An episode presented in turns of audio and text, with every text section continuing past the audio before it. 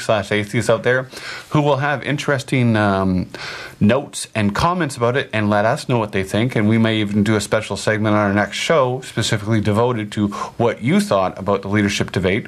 And remember, political skepticism is part of skepticism. So if they sit there and they made some extraordinary claim without providing some extraordinary evidence that it's a good claim in whatever field, that's quite good. Let us know at radio.freethinker at gmail.com. Ethan, are there any other? Well, we have a, a few skeptical highlights just to mention before we head out for the day. Uh, Cafe Inquiry, the hate speech debate is happening on Saturday, April 16th at SFU Harbor Center in the Canfor Policy Room at 11 a.m. And uh, our guest on the show today, Farzana Hassan's talk, uh, The Niqab Freedom or Oppression, is Saturday, April 16th at 8 p.m. at UBC's Chan Center. Tickets are available online at the Chan Center's website for $26 uh, for regular folks and $14 for students. So book your tickets and uh, see her talk. Sounds good.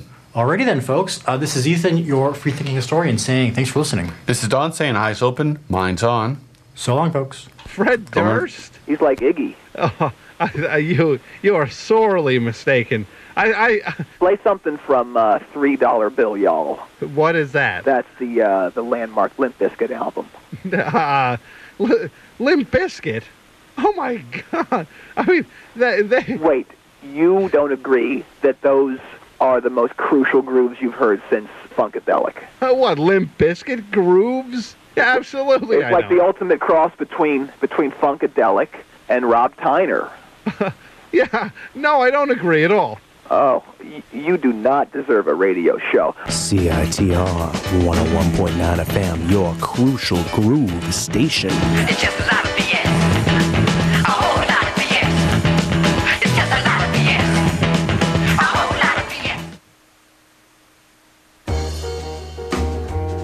The third annual Dancing Bear Music Festival is taking place Saturday, April 30th at Quest University in Squamish.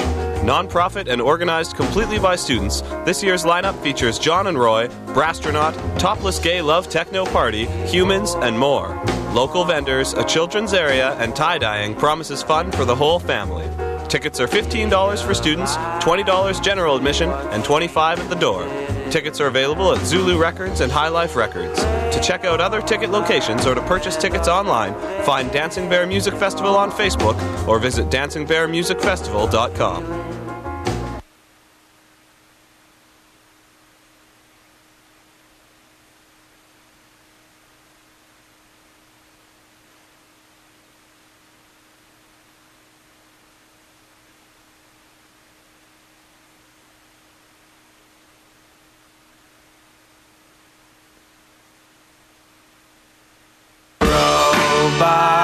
need love too.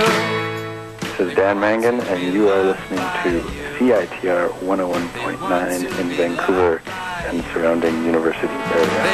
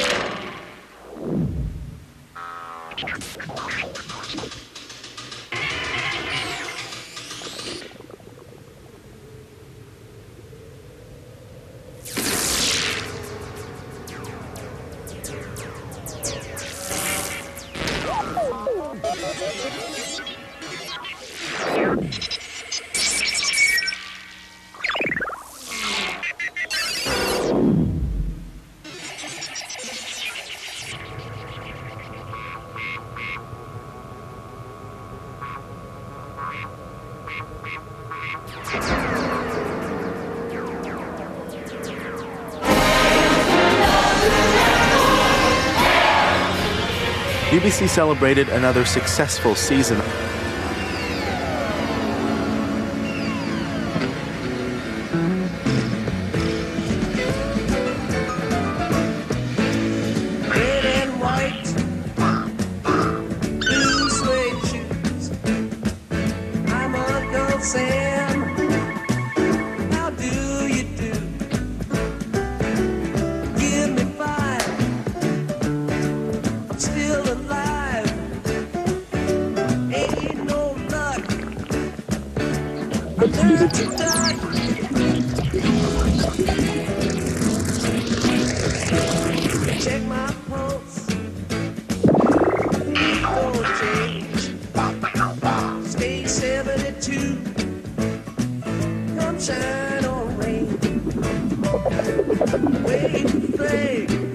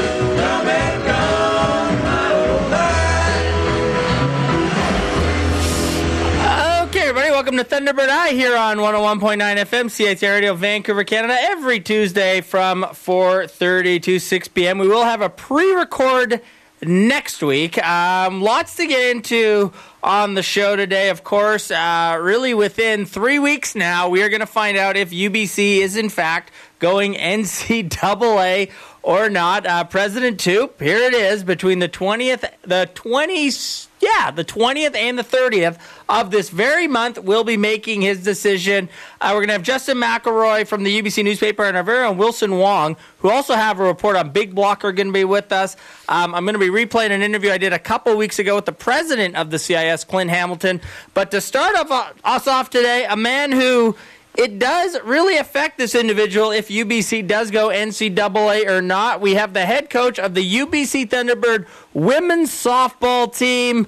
I love this record, coach 23 and 18, 1 and 0 at home. Uh, the rest of your 40 games on the road. So a lot of travel for you guys, eh? All travel. 44 of our 48 games are in the U.S. Uh, with us on the line right now, uh, Phil Tom, the uh, head coach of the UBC Thunderbird women's softball team. Uh, so, coach, uh, sum it up for us: twenty-three and eighteen um, on the year. Uh, how's your team doing so far? How would you rate your your squad's play? Getting better and better, and we are getting ready to go to regionals. We just came back from San Francisco, Oakland this weekend, and won all six games. So we're back to practice for two or three weeks. Play SU, and then off to San Diego for our regionals there on May the fourth. So you've already qualified for the regionals. Um, what's it been like, though, coach? That's a lot of road games you've had to play, hey? long time. We had a long road trip uh, when we went to San Diego the first time. We played eight games, and then went over to Tucson, and played eight games. So we're on the road for ten days, played sixteen games, and we were tired and did very well and getting better. Awesome. So, um, coach, tell us about some of the stars, uh, players that have really stepped up for you guys this season. Oh, the stars. Well, I think we have a whole team full of stars now. Everybody's just been getting better and better. We have a couple seniors that have just been pounding the balls and got multiple double figure home runs for the year. Our three pitchers did very well this weekend. And everybody stepped up and played well. So right now we're very happy with everybody. So it looks like everybody will represent UBC very well. And uh, your leading hitter, let's talk about her. 434 average, 11 home runs on the year. Uh, Courtney O'Connor. Tell us about this player. Courtney's been on fire. She's been consistent throughout the whole year. You can really rely on her. We get somebody on, she's going to drive her home. She's actually right at the top, one, two in our conference uh, for RBIs and hits. So she's done a great job, but not to be outdone. Tanya McLean's right behind her and smacked two more this weekend, so she's up to 13 home runs now. And uh, your your leading pitchers, uh, it seems like you got a couple of them. Uh, Lay Della Siga, hopefully I have that right. And uh, the one with your best statistics, 10 and 6 on the year, 3.54 ERA, uh, Kelsey Addinson. Kelsey's doing really well. She's been improving all along. Um, we all started a little slow, but like the second half of the season, uh, uh, all the pitchers' ERAs have come right down. So we had a tough first half of the season, we played uh, four or five of the top 25 ranked teams in the nation. So we did very well against them as well. So we're very hopeful that we'll go in there and compete and represent UBC very well in the regionals this year. Awesome. So, um, Coach, tell us about the, the rest of the games you've got to play this year. Obviously, you mentioned playoffs right around the corner. Uh, tell us about the season winding down right now. Well, it's winding down. We have a little bit of an open time frame here because exams started uh, yesterday. So for the next uh, two weeks uh, final exams, so we have to cut back a little bit. That's why we don't have the scheduled games, but we will continue to practice for all the kids that can make it out. Awesome. And the, your next game, as you mentioned, May 2nd versus SFU. You got a doubleheader to, to wrap up the year, uh, playing them out in Richmond, BC. So, uh, yeah, Richmond, not too far to go, hey? So, So hopefully everybody would come out. It's on a Monday afternoon, 1 o'clock and 3 o'clock.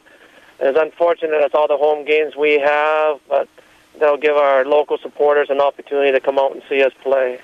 Awesome. So that's uh, May 2nd versus SFU. And then you'll be traveling to the regionals in San Diego uh, that weekend. Uh, tell us about how the regionals shake down, Coach. Uh, who you guys expect to play in that, and what are UBC's chances of making it to the national championship tournament? Well, right now there'll be six teams in that regional, and the number one, number two, and number three team are all in the top ten ranked in the nation. SFU is sitting at number four. We are number five, and the sixth team is Patten University, which whom we beat three times this weekend. But the matchup, from what it looks like, will be four and five. Four and five, that's UBC and us. Three and six would play, and then the two winners would play the two teams that gets the bye, the one and two team. Awesome. From there, you would have to beat them, but they will. We will have two teams out of our six going to the nationals. So if you get out of the first round, you get an automatic berth to nationals. Is that how it works? Oh, uh, sorry. If the first round will give you the opportunity to play the number one team or the number two team. Mm-hmm. Oh, so you have to win that round, and then you're in. So you you guys will have to win two rounds. We have to win a minimum of two rounds to get into being the final two. There you go. Um, Coach, you know, I mentioned at the top, and the decision is coming around the corner. I know you got a playoffs to get ready for, but you're going to know by the time you go if UBC's going NCAA or not. Um, the research I've done tells me that, you know, and you guys are one of those NAIA teams that doesn't exist in the CIS. Uh, your thoughts, Coach, that if UBC doesn't go NCAA at the end of the month, your program, in essence, could be done within five years. That is rumor. I guess we'll just have to carry on to be a travel team until that day comes because there's nobody in Canada to play other than SFU. So hopefully it will happen, and like you say, we will know by the end of the month if we're going forward with that application. And NCAA Division Two, from what I hear, for the softball team, not as much traveling for UBC. We're not going to have these 44 home games versus 44 road games versus one home game kind of schedules. A big, big advantage for us going NCAA is they have a rule. You have half your games at home. So if you go to, in the schedule, you play somebody else, they must come back and return the favor. So Simon Fraser, for example, has 18 home games this year on their schedule, plus us, so 20 games at home. Half their games are at home. And that is the big advantage. It'll cut down the cost and make a, a lot more advantageous for us that you're not always on the road playing the games, that you will get half your games at home. Uh, Coach, there are seven other programs in your boat: cross country, uh, track and field, both golfs and both baseballs. You know the Terry McKaig's team and, and your softball team. Uh, tell the people uh, listening right now. You know UBC if they go NCAA. You know, like you said, you get to play in a really competitive league and really get to keep your program. But if UBC doesn't go, uh, tell us what it will mean to the players on your team really not having a league to play in anymore. Yeah, that's unfortunate because uh, some of them won't be happy, but I think this big trade-off UBC offers here is a great standard of education, and that's what a lot of the kids are here for, not just the ball. Ball is just part of it. Uh, they like to have the high caliber of ball to go with the university experience, but I think that if it does not happen, then some of them would have to move on back to SFU or they'll go back down to the States. But if we move forward, we will be able to draw better players that want to come here and stay here You get good caliber of ball as, along with a great education. So Phil Tom, uh, a big advocate, obviously, of UBC going NCAA. We can say that, can't we? You can say that. Uh, Ten years down the road, we'd like to be a Division One school. We are big enough here. You take your lumps, but you'll get better and better over the years, and we, we will have a number one program in the NCAA as well down the road. Uh, may I ask you, Coach, if you've heard anything about what's going to happen come President Toope's decision, April 20th to 30th? I'm very positive that it will go our way. The university would like to see it go that way. I feel, and they would like to see us be there as a Division One school down the road. There you go, uh, Coach. Thanks so much for doing this. And you know what? If if uh, I'm still here around then, uh, let's do something in May after your regionals there. Yeah, that's great. Thanks. Thanks, Coach. Uh, so that was Phil Tom, uh, head coach of the UBC Thunderbird women's softball team. Uh, there you go, getting into the NCAA. And I'm off next week. Um, we're not going to do a show. I'm going to be replaying uh, some Canada West men's basketball playoff game uh, next week. Either UBC, Manitoba in the Canada West Final Four, or we might even replay Saskatchewan, Trinity Western. So really, if we're talking about the NCAA, because the decision comes in on the 20th to the 30th, this might be, for me, my last show to talk about it. Um, lots going on, and we're really going to dive into it uh, over about the last, we'll say, 45 minutes of this show today. I'm going to replay the interview I did with Clint Hamilton, the president of the CIS, two weeks ago. And, you know, he wrote that letter to UBC trying to get them to stay. Uh, and Justin McElroy and Wilson Wong are going to be with us at the end of the show. Justin from the Ubyssey, Wilson from our CITR sports department. Uh, we're going to be talking about really the pros and cons and what we think is going to happen here. And this is a big one that I didn't know about that has really come up are these two are these eight NAIA teams where what it is is the CIS does not allow dual membership. And if UBC doesn't go NCAA, there's a chance that the women's softball, the men's baseball, because the NAIA is going to fold. I have to say it. The NAIA is going to fold uh, within the next five years, three to five years, one to five years, I've even heard. They're going to be absolved by the NCAA. Well, the rules are in place that you can't be NCAA and CIS. So these teams are basically uh, up creek without a paddle. And what's going to happen is we're going to have folding the men's baseball, the women's softball, both men's and women's golf, both men's and women's cross country, and both track and fields who currently do outdoor. The only way they can survive is if they go indoor. Um, it's a big one. President Toope's office has told me, Catherine Doverne, the senior advisor to the president, has told me that UBC's in this decision, President Toope's decision, he's going to look out for what is best for all the teams. Well, as we've said before on this show, there are 29 UBC schools. If eight fold, if you don't go NCAA, how is that beneficial to all the teams? Um, and once again, UBC, if they go, it'll be NCAA Division two for at least five years. Any sport that does not have NCAA Division two will be eligible to move up to NCAA Division one right out of the gate. Uh, those schools are going to be, those teams are going to be men's volleyball, women's hockey, men's ice hockey, and 25% of NHL players play NCAA Division One hockey now. So that's a pretty decent number.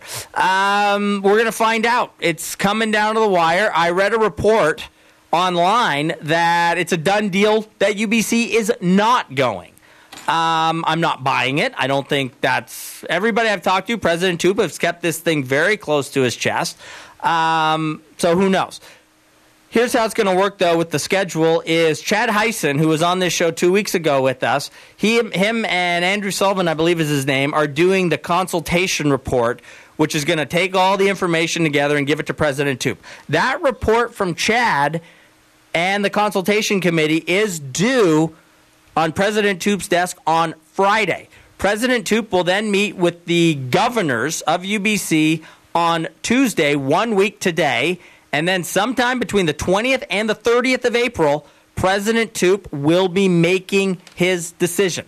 So those are the big uh, things going on. I, I, read and I heard that the UBC board met uh, last week, and a lot of them were anti. They want to stay in Canada, and a lot of them were pro. And a big reason for going pro is this uh, NAIA teams. Let's not fold the NAIA teams. That was a big thing for the pro people to come up, and it's going to be really hard for President Tubin. I don't know how he can do it to say he is doing what's best for all the athletics, all the teams, when by not going you're cutting eight. I don't see a way around that. So we'll see what happens. Um, I spoke with some people involved with the AMS um, just recently on my way really into the station today, and they met last week, and the AMS has gone and said we're not pro, but I think more importantly we're not against UBC going NCAA. Um, the AMS basically their t- two concerns are as following. They want to make sure that their intramural funding is protected, which I really hope if UBC goes, they keep that intramural funding for those uh, AMS students, for the students here.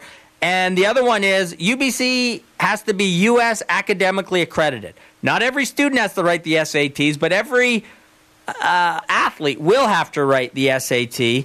Well, the cost is 500 grand for the first year and 100 grand pretty much thereafter per year, which apparently is going to be a big deal in this decision. But I also spoke to somebody else here at UBC who says, to be honest, that's not that big of a deal. So it's wonderful. You're hearing so many different things.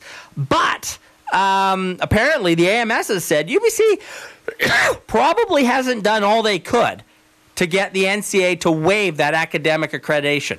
The NCA has said that they won't waive it for UBC, but the AMS seems to feel that UBC didn't do all they could to get that waived. So that is something that if UBC does go, look for the athletic department or the university to go more all out to try to get it waived. I am for NCAA, but uh, we'll see what happens. We're going to save a lot of this for the last half hour of this show. All right, moving on right along. Moving on right now. Our very own Wilson Wong uh, covered Big Block for us. Um, the end of the year foray for UBC athletics. And without further ado, uh, big thanks to Wilson, who's going to be on with us at about 5:30. Here is his report.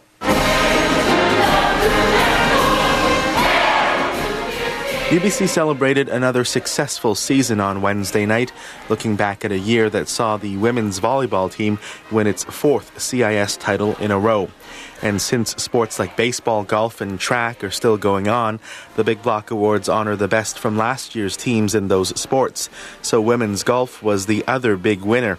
They won the RCGA and NAIA titles in 2010 and shared UBC's Team of the Year award with women's volleyball. Shanice Marcelle from women's volleyball won the Marilyn Pomfret Award for Female Athlete of the Year. Teammate Jen Hinza shared the May Brown Trophy for graduating Female Athlete of the Year with Liz Gleedle of track and field. Yeah, just thank you so much. This is really awesome. First, I just want to thank the athletic department because it's been amazing five years here, and you guys really make a difference for a student athletes. So thank you very much. And also to my coach, Doug Reimer, it's been incredible. You've been so awesome. I've learned so much from you. And lastly, to my team, I mean, what can I say? Like, I think to me, volleyball epitomizes a team sport because you really can't do it alone. You can't bump, hit, set, whatever the heck they are, by yourself. So thank you so much, guys. It's been truly amazing. This is you. So thank you.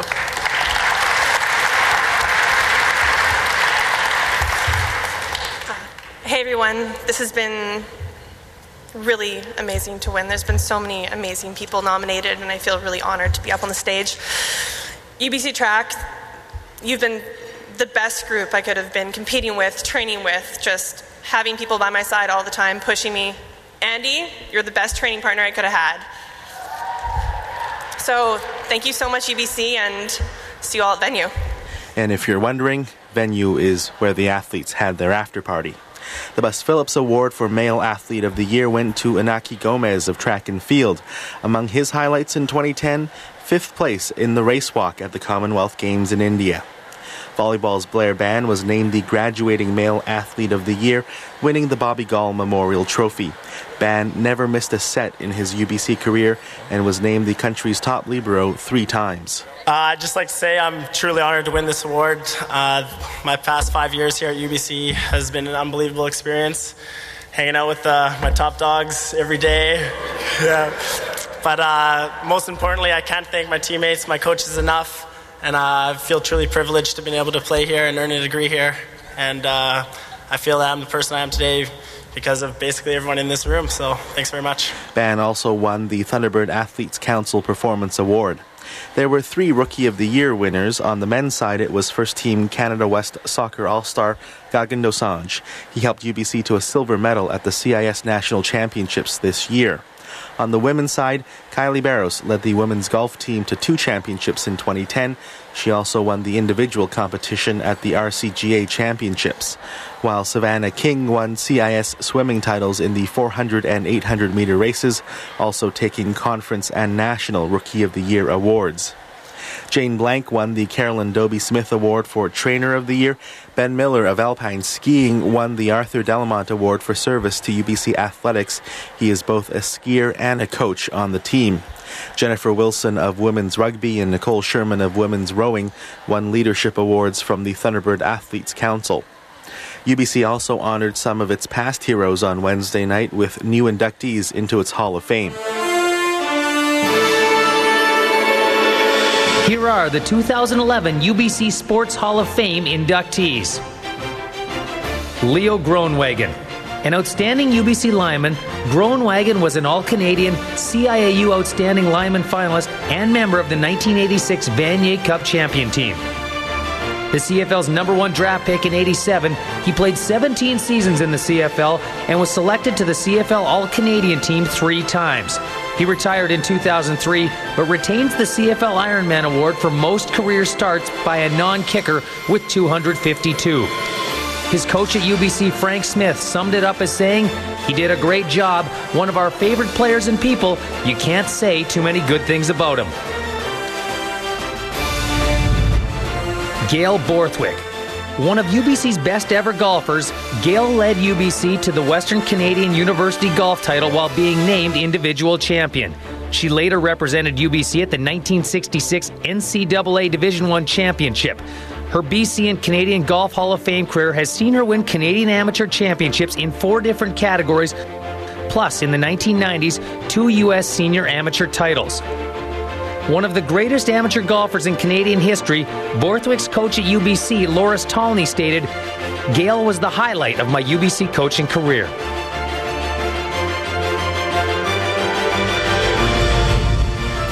Jack Cowan.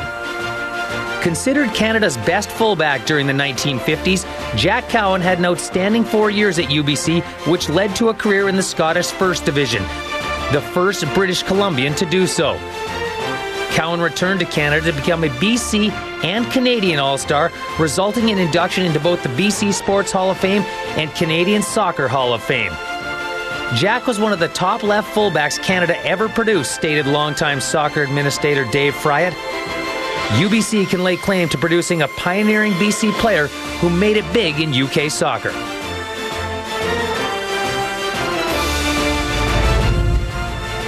Doug Kyle. UBC launched this middle distance runner's career as an Olympian, a Canadian champion and record holder, and as a three time selection as Canada's outstanding track athlete. At UBC, Doug Kyle was a 1950s All Canadian record setting track and cross country star, an inductee into the Canadian Amateur Sports Hall of Fame. Kyle confesses, if it hadn't been for UBC, I would never have realized my dreams in track and field.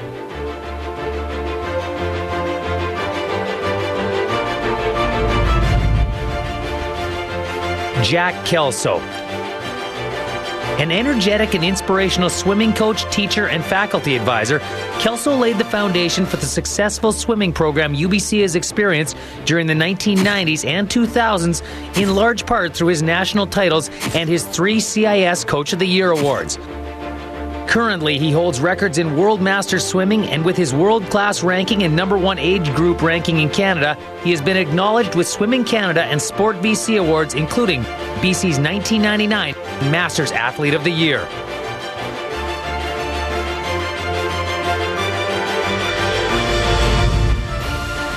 Fred Hume. As UBC Athletics' first historian, Fred has enhanced the awareness of UBC sports history through his research and writing. He serves as a resource for the department, the campus, and the media with much of UBC's historical sport information as a result of his work. He's established a knowledge trail for others to follow. In addition, he created the UBC Sports Hall of Fame, honoring UBC greats of the past, which has resulted in alumni reconnecting and becoming engaged with UBC.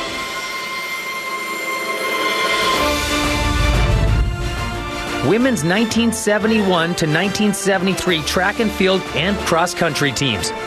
Virtually unbeatable with several athletes in common, these teams featured five Olympians and three team members subsequently inducted into the BC Sports Hall of Fame.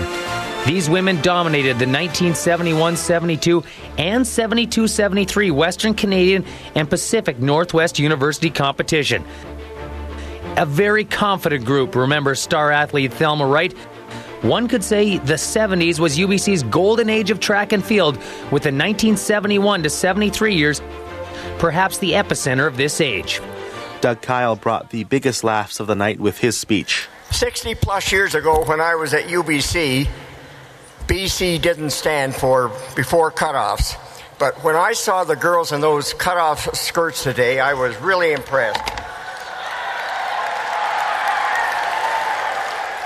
But he was also very thankful. Um, it's real honor to get your first big block, and when I got it in 54, I was really, really honored. But when I was called uh, a few months ago to say you were inducted into the Hall of Fame, that was truly the greatest honor I have ever had at UBC, and I've always been indebted to UBC for my college education plus my track and field career. So thanks, everyone. Thank you. But the one enduring theme throughout this year's Big Block Awards was how UBC has been able to celebrate its athletes, past and present, because of Dr. Buzz Moore. He died late last month after almost half a century working with athletics. Here's a short list of all the jobs Moore had business manager, historian, fundraiser, coach, accountant, mentor, and caretaker. And the Big Block Awards for 2011 were dedicated in his memory. For Thunderbird Eye, I'm Wilson Wong. Uh, very much thank you to Wilson Wong. That was our report from uh, Big Block. Okay, everybody, we are going to take a break right now here on 101.9 FN. Uh, when we're back, we're going to have uh, an interview I did two weeks ago with the president of the CIS, uh, Clint Hamilton. So you're listening to 101.9 FM. That.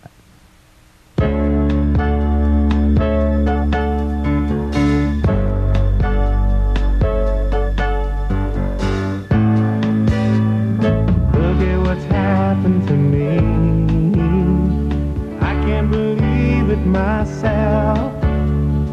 Suddenly I'm up on top of the world. It should have been somebody else. Believe it or not, we're talking about sports.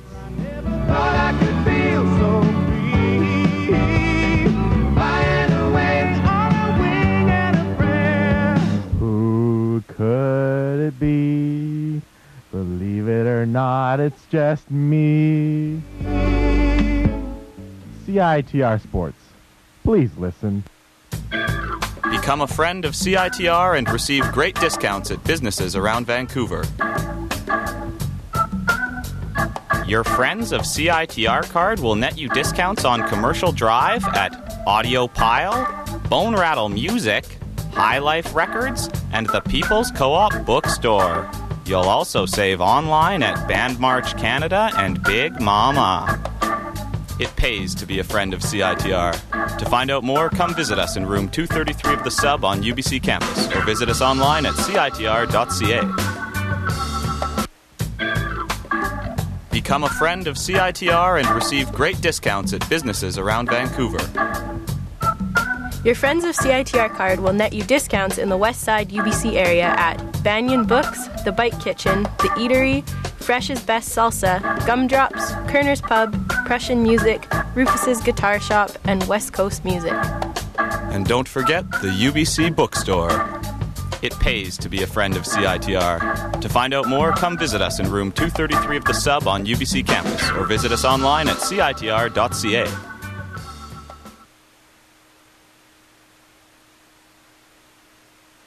Bond. James Bond. Got to ask yourself one question. Do I feel lucky? Well, do you, punk? You talking to me? You talking to me? I just want to say one word to you. Just one word. Yes, sir. Are you listening? Yes, I am. Plastics. I want the truth! You can't handle the truth! Just a sweet transvestite, from transsexual Transylvania. Where else can you see Hollywood blockbusters, midnight cult classics, indie films, live music, burlesque, stand up comedy, poetry slams, and live sporting events all at your local theater? The Rio Theater voted number one in East Vancouver, your neighborhood indie theater that promotes all things cool. Check out Sucker Punch playing through April 7th, Your Highness playing the 8th through 21st, and awesome midnight movies every Friday. For more information, go to riotheater.ca.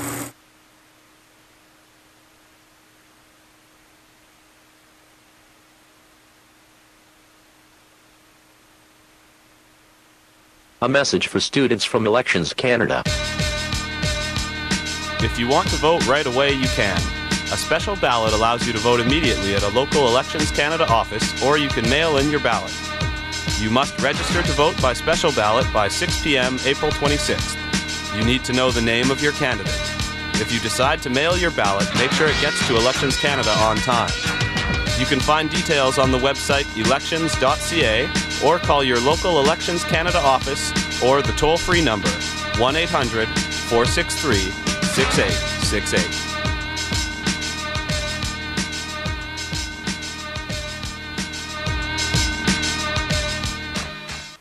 Yo, this is Mick McLovin, and you're listening to Wiener's Barbecue on CITR.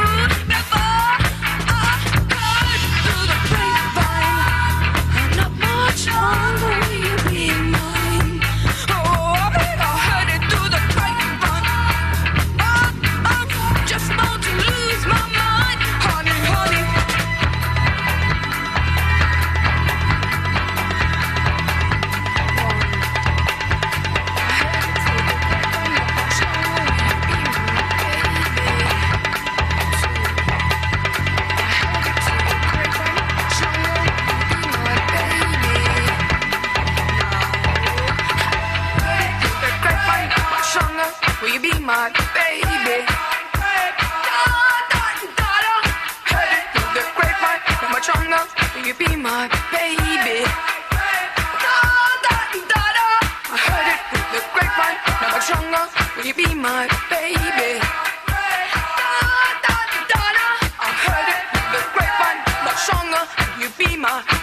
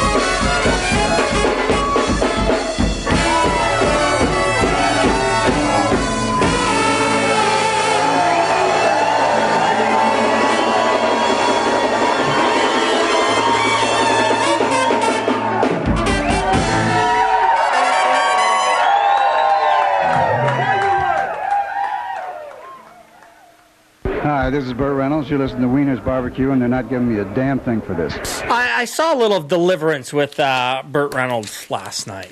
Um, we'll move on. Yeah, uh, the song uh, "Drink a Little Poison Before You Die." Um, so said it's by the Soul Rebels Brass Band. I think John Mooney also uh, from the show Treme.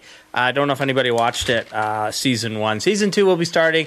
I believe it's uh, week Sunday, April twenty fourth. Um, drink a little poison before you die, and I actually had like a gelatin for flowers yesterday. I don't even know, and I thought I. I I thought it was like a gu- I don't know. It was in a jar. But Fred told me don't eat it, but eat it. And they kind of played with me a little bit with it, and I ended up eating it. And I don't know. I'm feeling a little woozy today. So if I'm not back here in two weeks, uh, who knows?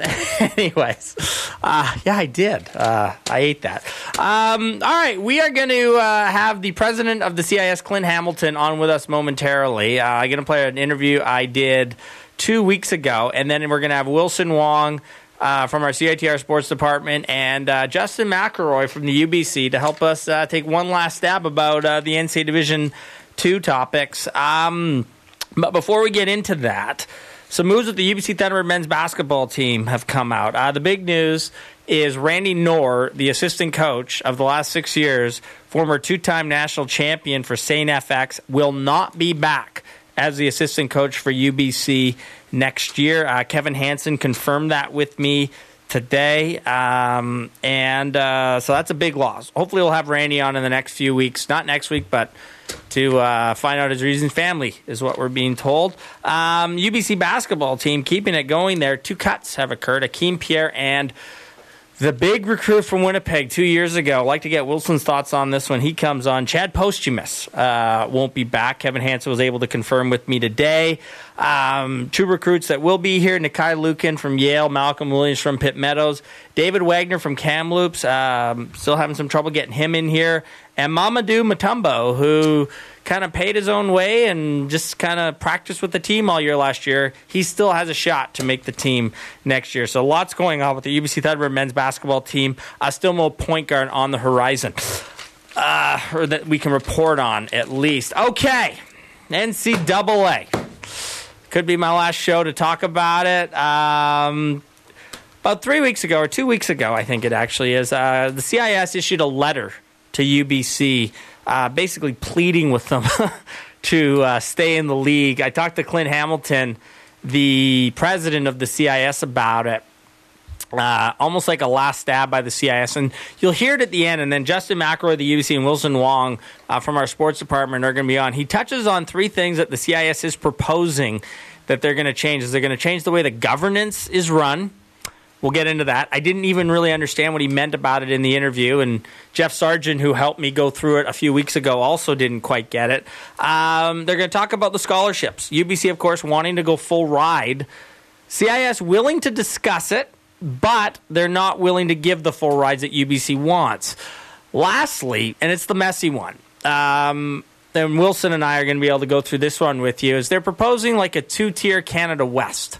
They're going to split it up into two regions, an 11 team and a 5 to 8 team, which sounds good. They're going to sort of take the older teams so it'll be more competitive, and the newer teams will create a league. The problem is, last year, the Canada West in men's basketball got two spots for nationals. Well, you'll hear Clint Hamilton in this interview say that uh, you can guarantee that w- both region winners will get automatic berths. Well, if that's both berths, and he said, you know, there's the wild card to work out. You'll hear him talk about that. Well, if you're in like the t- the tier one, the wild card, you're competing basically with your record against other teams across the country. Good luck getting that wild card. Anyways, without further ado, and then we're going to discuss UBC and the CIS one last time. Here's my interview with UBC and the NCAA and the CIS one last time. Here's my interview with Clint Hamilton, president of the CIS, who really wants UBC to stay in the league. Here with Clint Hamilton, uh, president of the CIS. Uh, so you recently met with Stephen Toope, uh, the president of UBC, who in about the next month is going to make the decision whether UBC goes NCAA or not. Uh, flat out, sir, how did that meeting go, and what did you talk about? Well, yeah, and, and uh, just for some other background, we had met with uh, Professor Toope um, a couple years ago as well. Um, you know, obviously to express in in person how how important UBC is to the CIS, and uh, want to understand some of the uh, concerns and and uh, issues from a UBC perspective. So this this latest meeting that we had, uh, myself and the CEO of of CIS, Marg McGregor, and the and the president elect of uh, CIS, Leo McPherson, uh, we, we were really. Um, welcomed the opportunity to meet Professor Toope, and I would suggest that the, from our perspective, the the meeting was very good, and um, we had a very good dialogue, uh, and obviously uh, we're able to um, deliver the message we wanted to deliver to President Toope in terms of how important UBC is to the CIS, and that we really feel that CIS would be diminished without UBC, and uh, you know that we uh, certainly hope that UBC chooses to remain a CIS member and, and really to work with us um, in moving the organization forward, kind of addressing what those challenges are and, and pressing issues are for the organization, and with an eye towards uh, wanting to have UBC continue to be a leader in terms of growing the organization. Uh, sir, so what were some of the issues that UBC brought up, and what are you doing about it? Because the big ones we're hearing are UBC wants a tiering system and they want improved scholarship. Uh, is the CIS willing to budge on those issues in the immediate future? Well, I think you know certainly UBC has been uh, consistent in terms of uh, being one of those members that wants to have more flexibility in scholarship. Um, really, with an eye towards um, wanting to keep the best um, student athletes in Canada, and so they certainly see scholarship as one of those issues that needs to change. um, in terms of being able to provide more of what would be, I guess, considered a Division One full ride scholarship. Um, and then also, you know, in terms of uh, wanting to keep uh, and maintain the best competitive environment, um, uh, they certainly have suggested things like uh, tiering um, is is important. I think the other uh, component we've always heard from UBC is that from a governance standpoint, um, they'd like to see governance change, which would allow uh, sports that are or universities that are more vested in terms of the number of sports having more potential uh, influence in terms of how decisions are made. So, from a standpoint of uh, so, so I would suggest that CIS is, has been working uh, hard. I wouldn't say in direct response to UBC. I mean, there's a number of people in the CIS that uh, are like-minded in terms of wanting to create the conditions that would keep Canada's best student athletes in the country and choose CIS members as uh, or institutions um, to that end. So, from a scholarship standpoint, we've been working very hard at looking at um, a flexible scholarship model. Uh, although at present, the CIS is also uh, a lot of members are concerned from a compliance standpoint, and that is in terms of uh, bringing greater understanding to what our rules already are. Uh, so that's significant.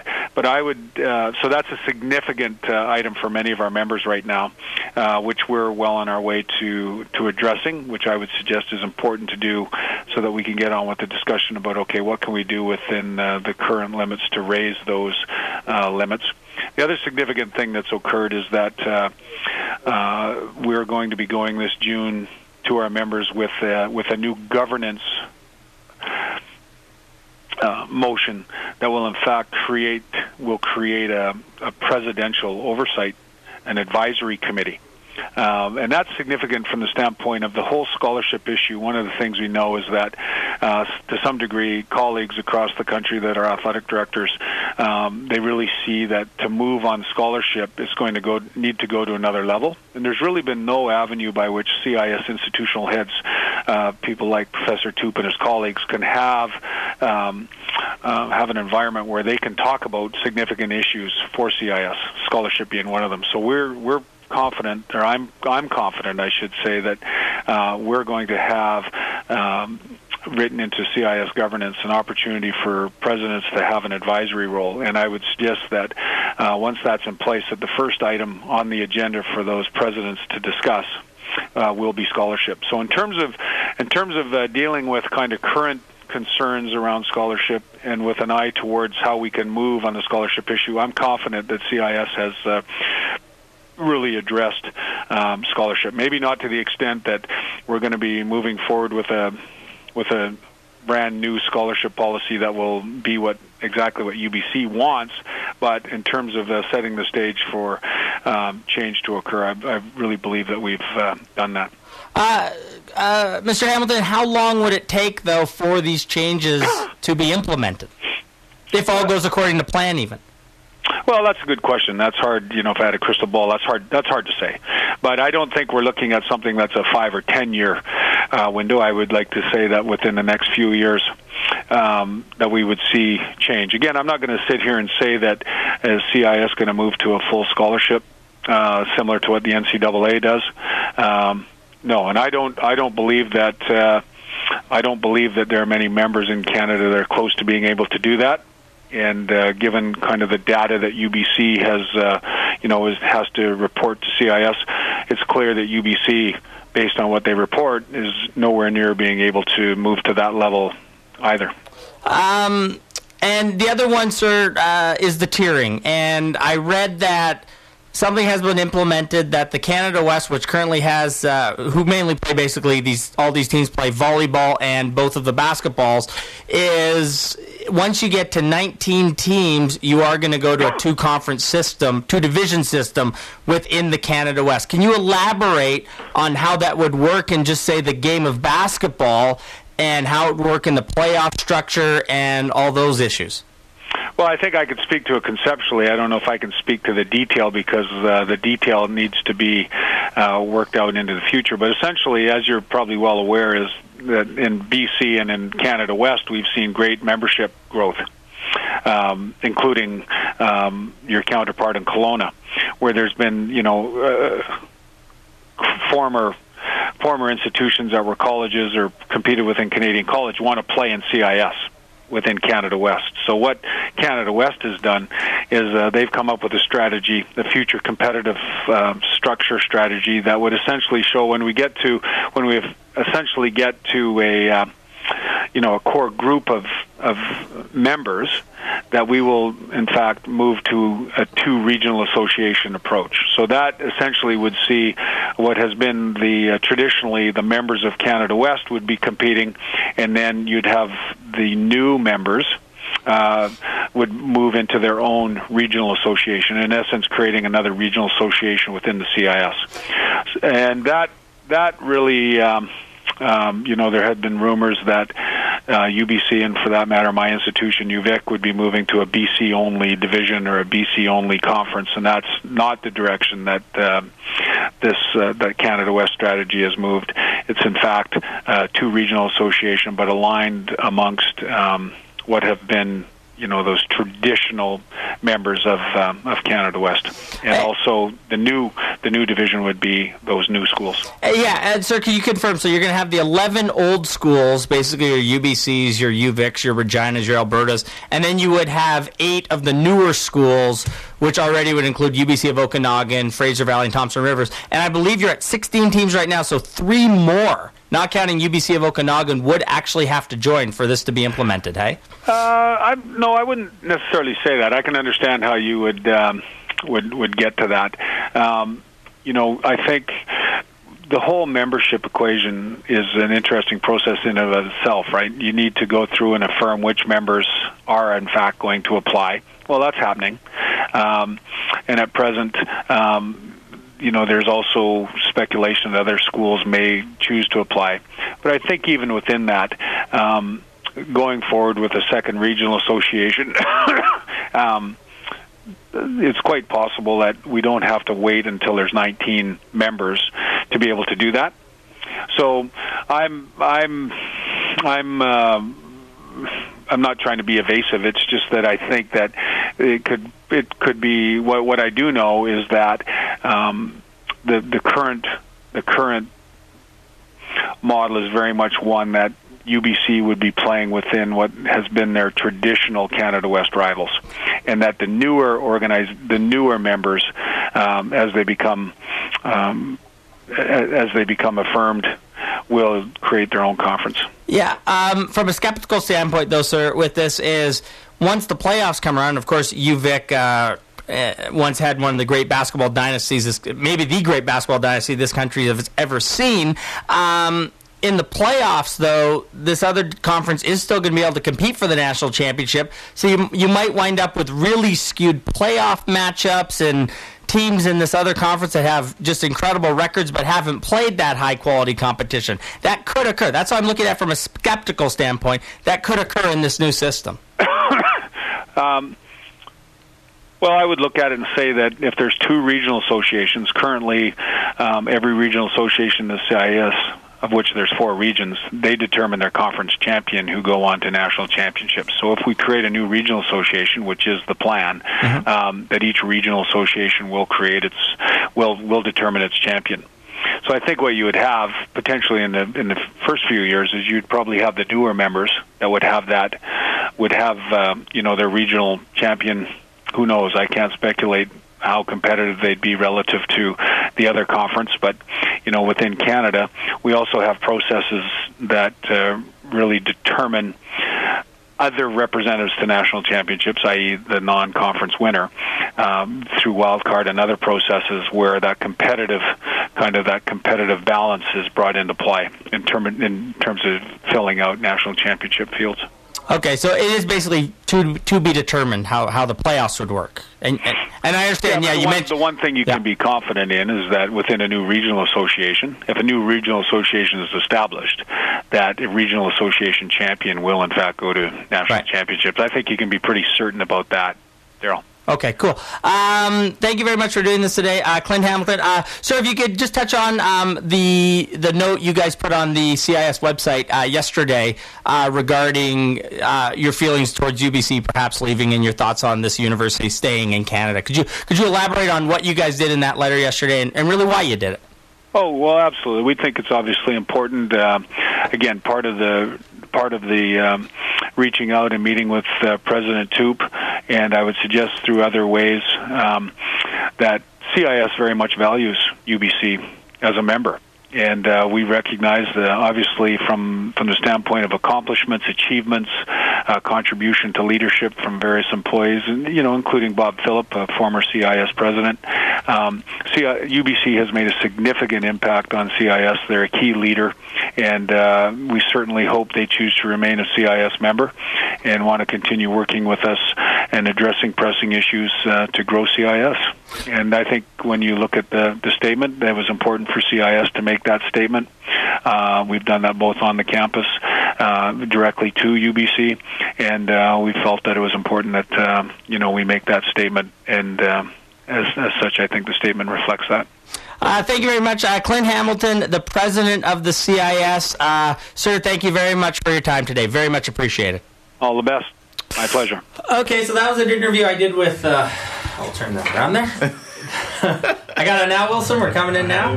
Who knows? I, oh, you don't have your headset on, so we're good. I can hear you though. There you go. That's the key. Uh, that was my interview I did with the president of the CIS, Clint Hamilton, uh, a couple weeks ago. Um, with us right now in the studio, Wilson Wong, our sports director de facto. Why, why are you questioning that? Are you? Are we reelected you?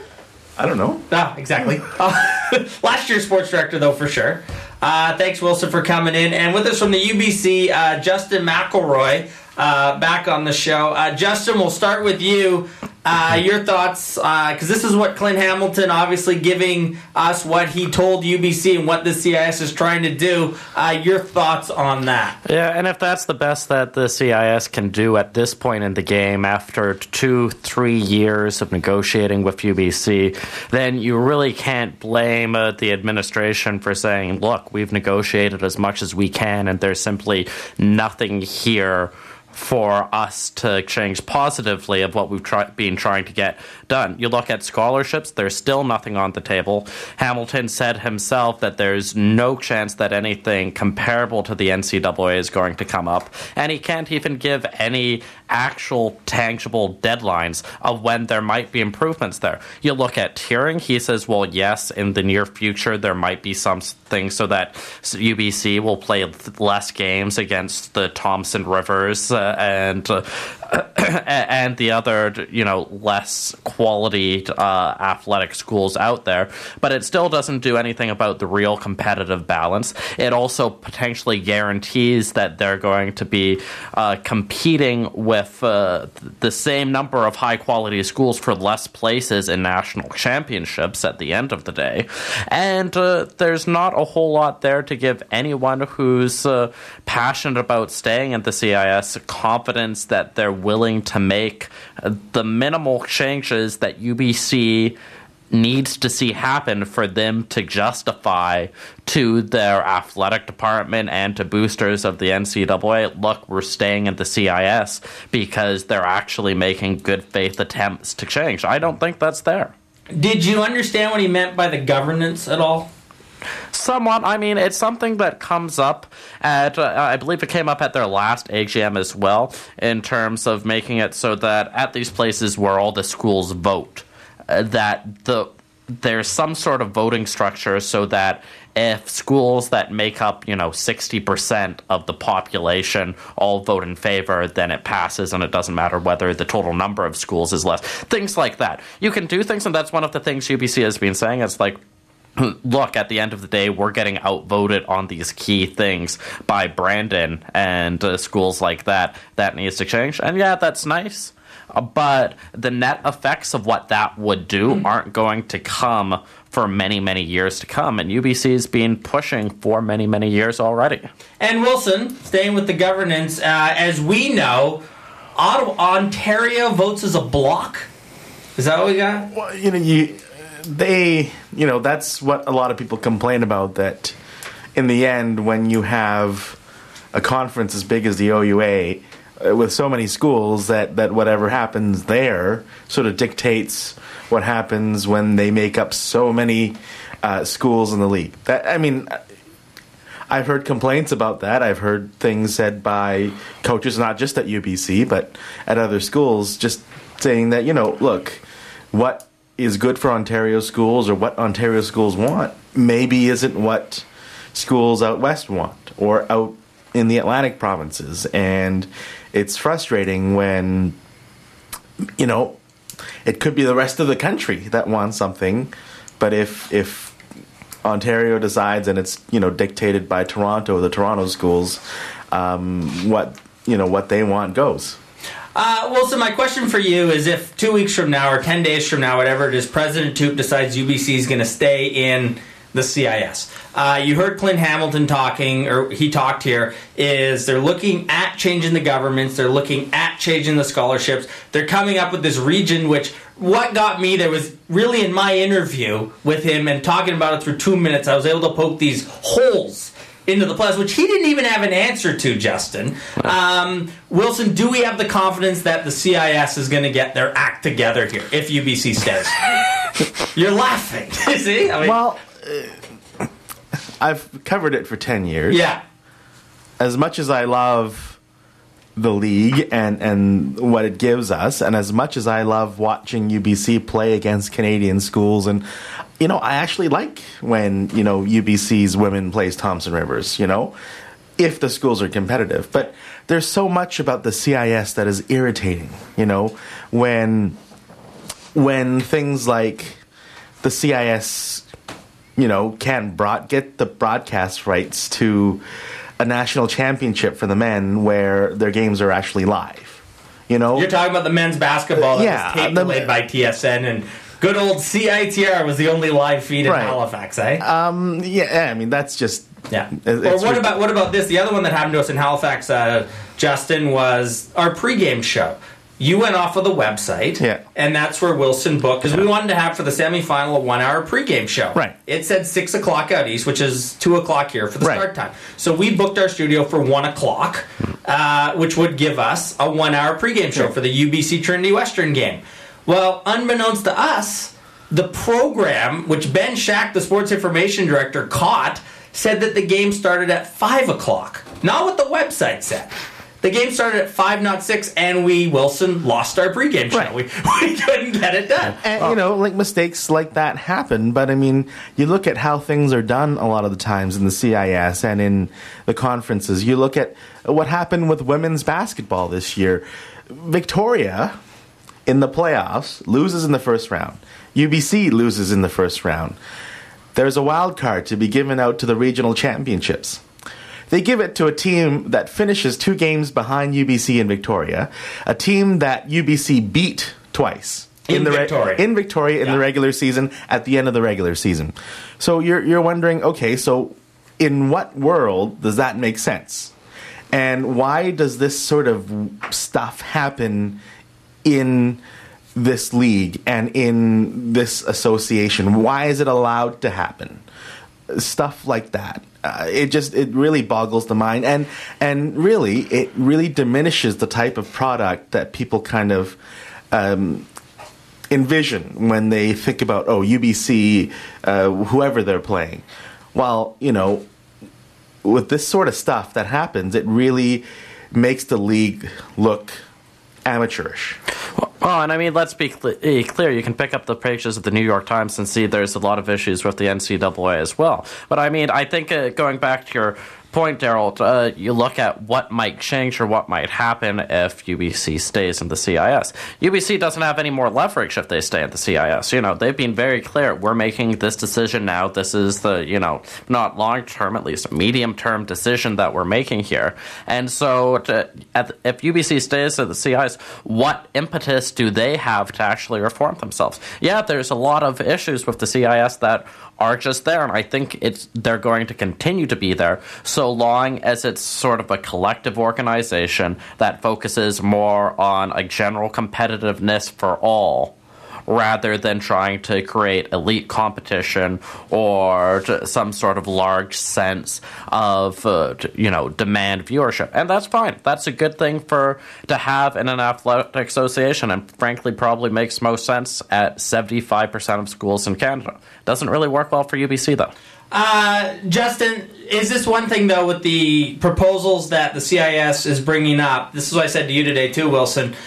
Justin, shouldn't it seems to me that if the CIS was serious about these proposals, and it, like you said, if UBC is going to get these things done, these should have been brought up a year ago and probably should be ready to be implemented right now. That's sort of what I'm seeing. So they could work out the kinks, discuss it, have it implement, not have UBC stay and we're going to discuss these issues. You know? Yeah, well, and I mean on the scholarship issue, of course, they you know they did talk all throughout 2009, 2010. They created a committee to look at this flexible scholarship model, and there was just so much controversy around it that it was not even brought up to debate at the AGM for a motion.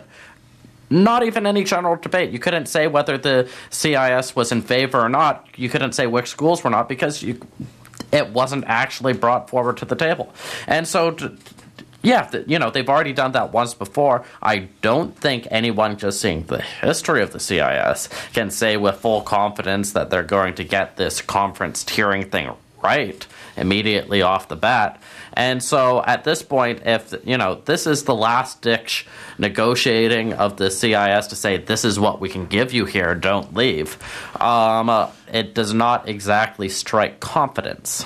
And and it's not just something for UBC. It's it these changes I think are going to be good for the CIS.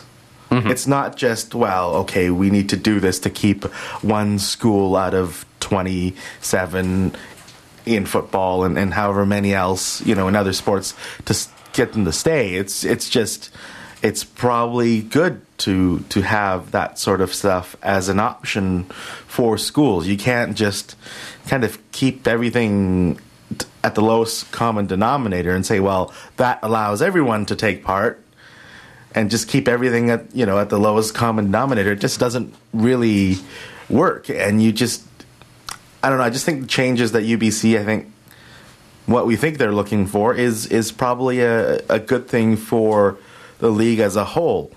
Not just you know, we're not just talking about well, you know, UBC needs to have this and needs to have that for for their own sake, and they need to have more power, uh, you know, for whatever they want.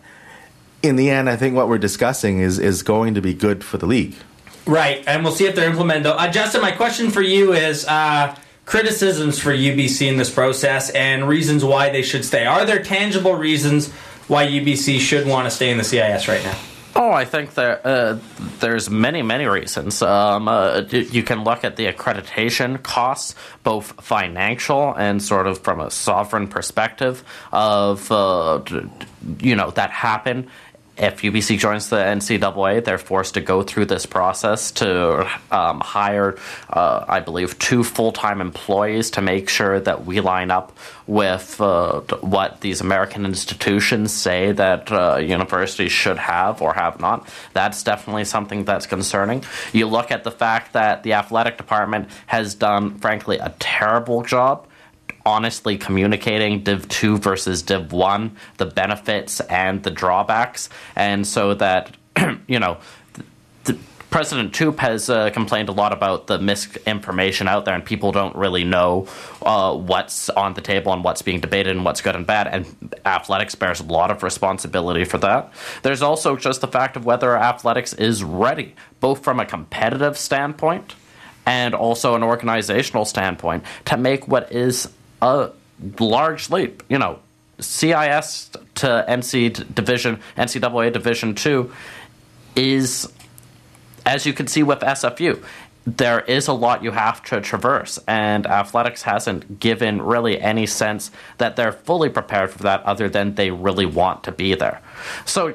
Yeah, you, you know, you can still make that case, but at the end of the day, the arguments that UBC has made have been of why they are considering the NCAA have been in good faith, and the CIS has not done an adequate job of responding to them. Uh, Wilson, my topic to you is I spoke with uh, Catherine Doverne, the senior advisor to President Toope, a few weeks ago, and she told me um, UBC. The way that the president was going to make the decision was it was going to be based on how it affects all the teams. Which even, I even alpine skiing. even alpine skiing, all of them combined. Um, and now we have the NAIA question. And I had uh, Peter Tom, the head coach of women's volley, of women's softball, on with me Phil. today. Phil Tom. Well done there, Wilson. Uh, the head coach of women's softball on with me today. You saw me like scrambling to find it. Yes. No. Thank you. on with me today. And this is a guy desperate to have this team go NCAA. He wants it to be Div 1 long term. Yeah. But Wilson, this is one of eight programs both men's baseball, women's softball, both golf teams, cross country, track and field. That if UBC goes, the NAIA is apparently going to fold or be absolved, is what I'm hearing by the NCAA within five years. It could be one to five years. And these programs, based on the fact that you're not allowed to do, do dual membership, are just going to fold. Uh, and you were at Big Block yesterday, and I heard your report. Uh, last or week. last week, I'm sorry. I heard your report, Wilson. A lot of NAIA people getting those awards. How Yeah. big of a devastation? I, I, I, ha- I have trouble getting over. It's going to be best for all schools if they stay in the CIS. If it means eight of these teams have to go under. Your thoughts there, Wilson? Um, I'm saying this, you know, with the condition that the NAIA does fold, Or, that- or it gets absolved by the NCAA. I think that's what I'm hearing. I, I think I'm I'm going to say this based on the fact, based on the the thought that that these teams would fold. You can't you can't let baseball fold. Period. It's the one program that has brought the most media attention to this school ever.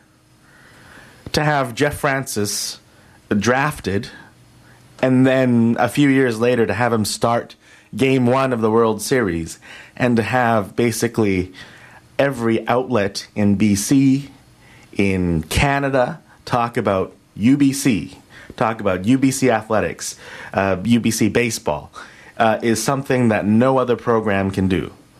And to know that, to, to know how hard people like Terry McKaig and Mark Hiscott have worked to bring back this program, to know, you know, to think that this could then fold, considering um, all the hard work that's gone in, you know, they've put in that practice yeah. field.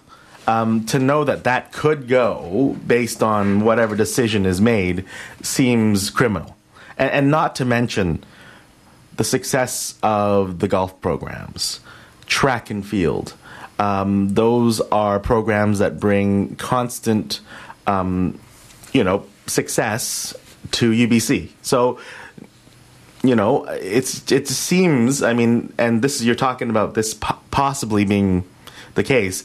It just seems. Uh, criminal to actually think about folding some of these programs and and uh, telling these athletes, hey, you know, there there's some other schools you'll need to go to to to take part in these sports.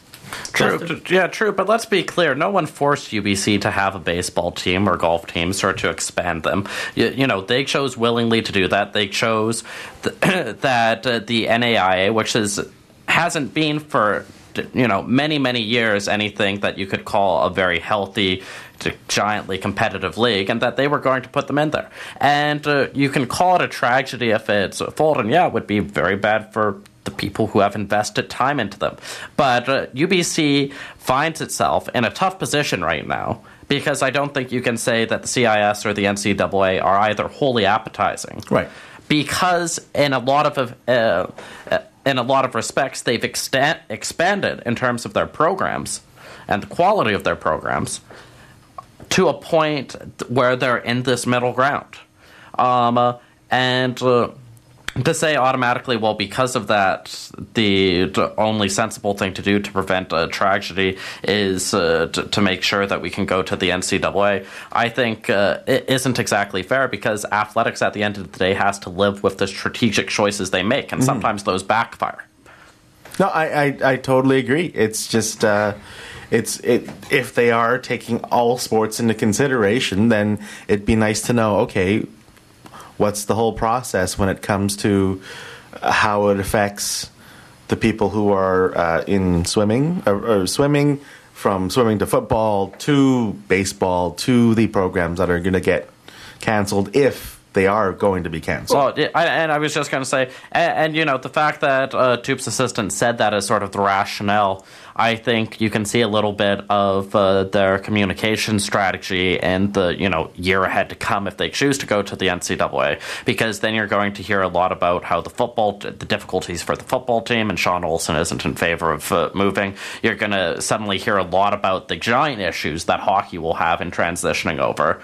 Um, you can hear uh, mumblings. Volleyball works quite fine in Canada, and these are the for the most part the higher profile sports at UBC. And- Div, Div one though for men's volleyball will be a step up. it, it will be, but I'm just you- uh, my point is that people will people might see the lack of positive change at least initially there. Question: Well, why are we doing this? And the fallback is, well, this benefits the majority of sports. Which I, th- which you know, is a fair point, and if that's what your most important consideration is, then yeah, the choice becomes much easier. Uh, Wilson, my question for you too is um, women's volleyball. Apparently, they're going to go to a lesser league, NCAA Division two, shorter season. Um, and football, you know, we saw what happened with SFU. Definitely, you could say NCAA Division two, not a step up. But Well, they, they they were terrible in that league too. My so I, I don't know how you could tell. it, it's, it's what Justin said, though. It's really come out. Women's volleyball, from my understanding, has actually been pretty muted on it because then I think the NAIA has gotten to a lot of these student athletes. They don't want to go really anti NCAA because, you know, you're putting your friends on the baseball team, the program dies. But football has, and I think the football community here, uh, the CIS football community, has been very anti UBC going. My question for you is it enough for UBC to say CIS to keep to placate the football program if that's what it comes to? Because I don't think it is. What about you? I don't, but there are a lot of very influential people who played football here. Yeah. And very a lot of influential people who are very passionate about football. I don't know how much influence they will have on the decision, Mhm. but um, again, you know, what um, I just think you know with with football, you've got one team, lots of players, yeah, but one team. So if if it's majority rules, then how can it be one team over the interests of all others? Well, and I mean, at most Canadian universities, the you know the football team is a prestige program. It's the one that is uh, covered the most, that most fans come out to. In Canada, the Vanier Cup is the most watched thing. It's the one that gets the most attendance. UBC, that's not the case. Um, uh, the athletic department doesn't really treat football like a prestige program. You only have to look at Thunderbird Stadium to see that clearly. Um, and so, yeah, if we were at another univers- university in Canada that would be an issue that would stifle things up. I don't think it is at all here. I, I, I could, I totally agree. Just because I mean, you, you do look at what the marquee sports are here. Men's basketball. Men's basketball. Yeah. And then the other sports, like a women's volleyball, because they've been so successful, and, and say maybe baseball, but it's men's basketball here. Um, but again, you know, how how can you take one, one team's interests over another when you look at how things are done? Men's basketball, um, you know, they've got what t- 10, 15, 20 players and, and a few coaches. That's it, right? So Yeah. um, you wonder what what kind of thoughts they have and how much influence they'll have versus what some of the football people are because you know um, you know lots of influential people in the connected with the basketball program too. Uh, last one I I just want to bring up, guys. Then Mike with Flex Your Head's coming on here is the AMS.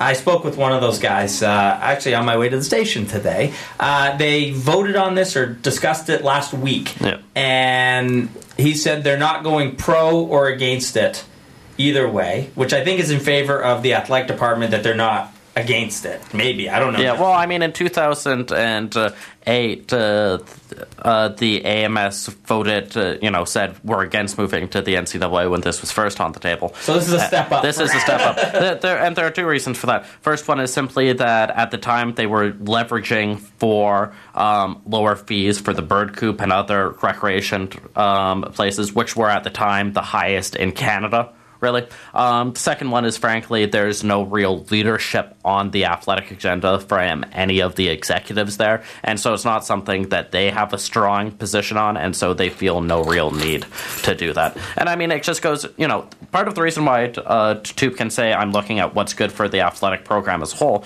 is because students haven't really tuned into this consultation process. There was a total of uh, of two students at one of the consultation events that were just regular students. It was the baseball team. I was at that one. Yeah, well, and so Was there free food? There was coffee yeah, so and watermelon with not that much of it. Okay, well. So, j- j- you know, at the end of the Coffee day. and watermelon. They're just begging me to go pee in the middle of that. Go ahead. Sorry, Justin. Yeah, but I'll take your word for it. Um, but uh, the university has tried to make this uh, a consultation process like it was three years ago, but no one's really biting. Uh, the UNA isn't interested, the AMS isn't interested, and so t- yeah, athletics has a lot more of a say in how this has gone, and obviously they're predisposed to be in favor of this move. Uh, last one, Wilson. We gotta get off the air here from Mike. Uh, your thought on what's gonna happen and what do you think should happen?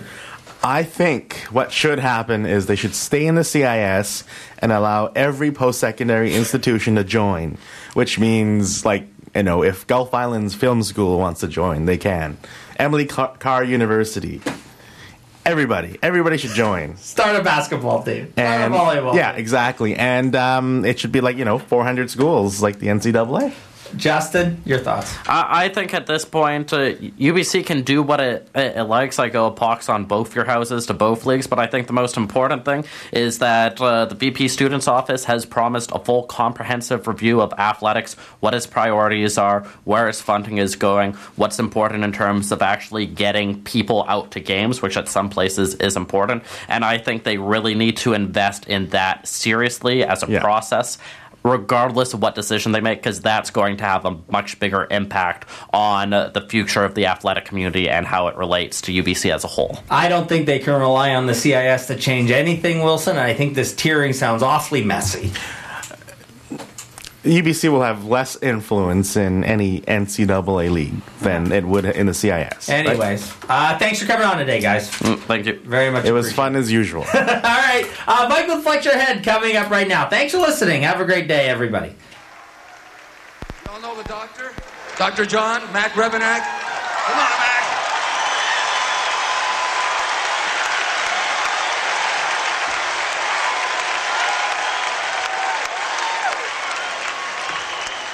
Send thankfulness to the band and all the fellas.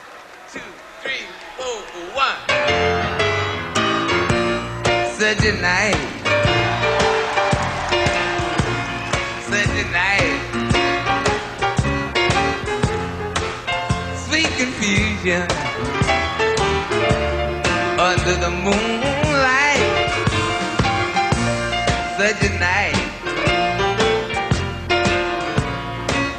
night. Such a night.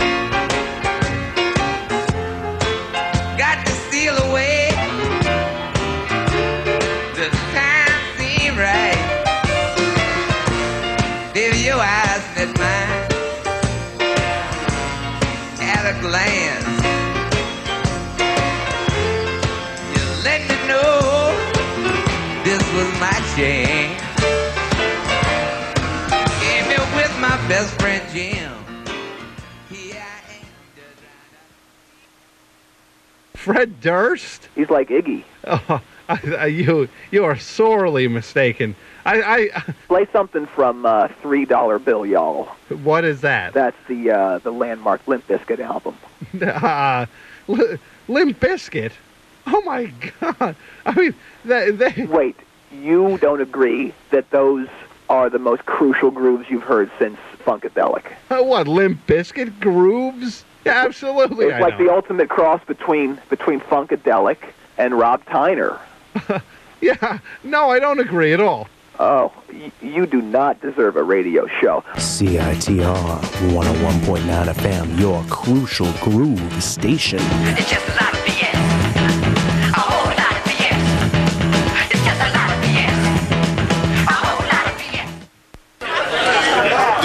From Wisdom in Chains, and you're listening to the Flex Your Head Show on CITR 101.9 FM in Vancouver, British Columbia.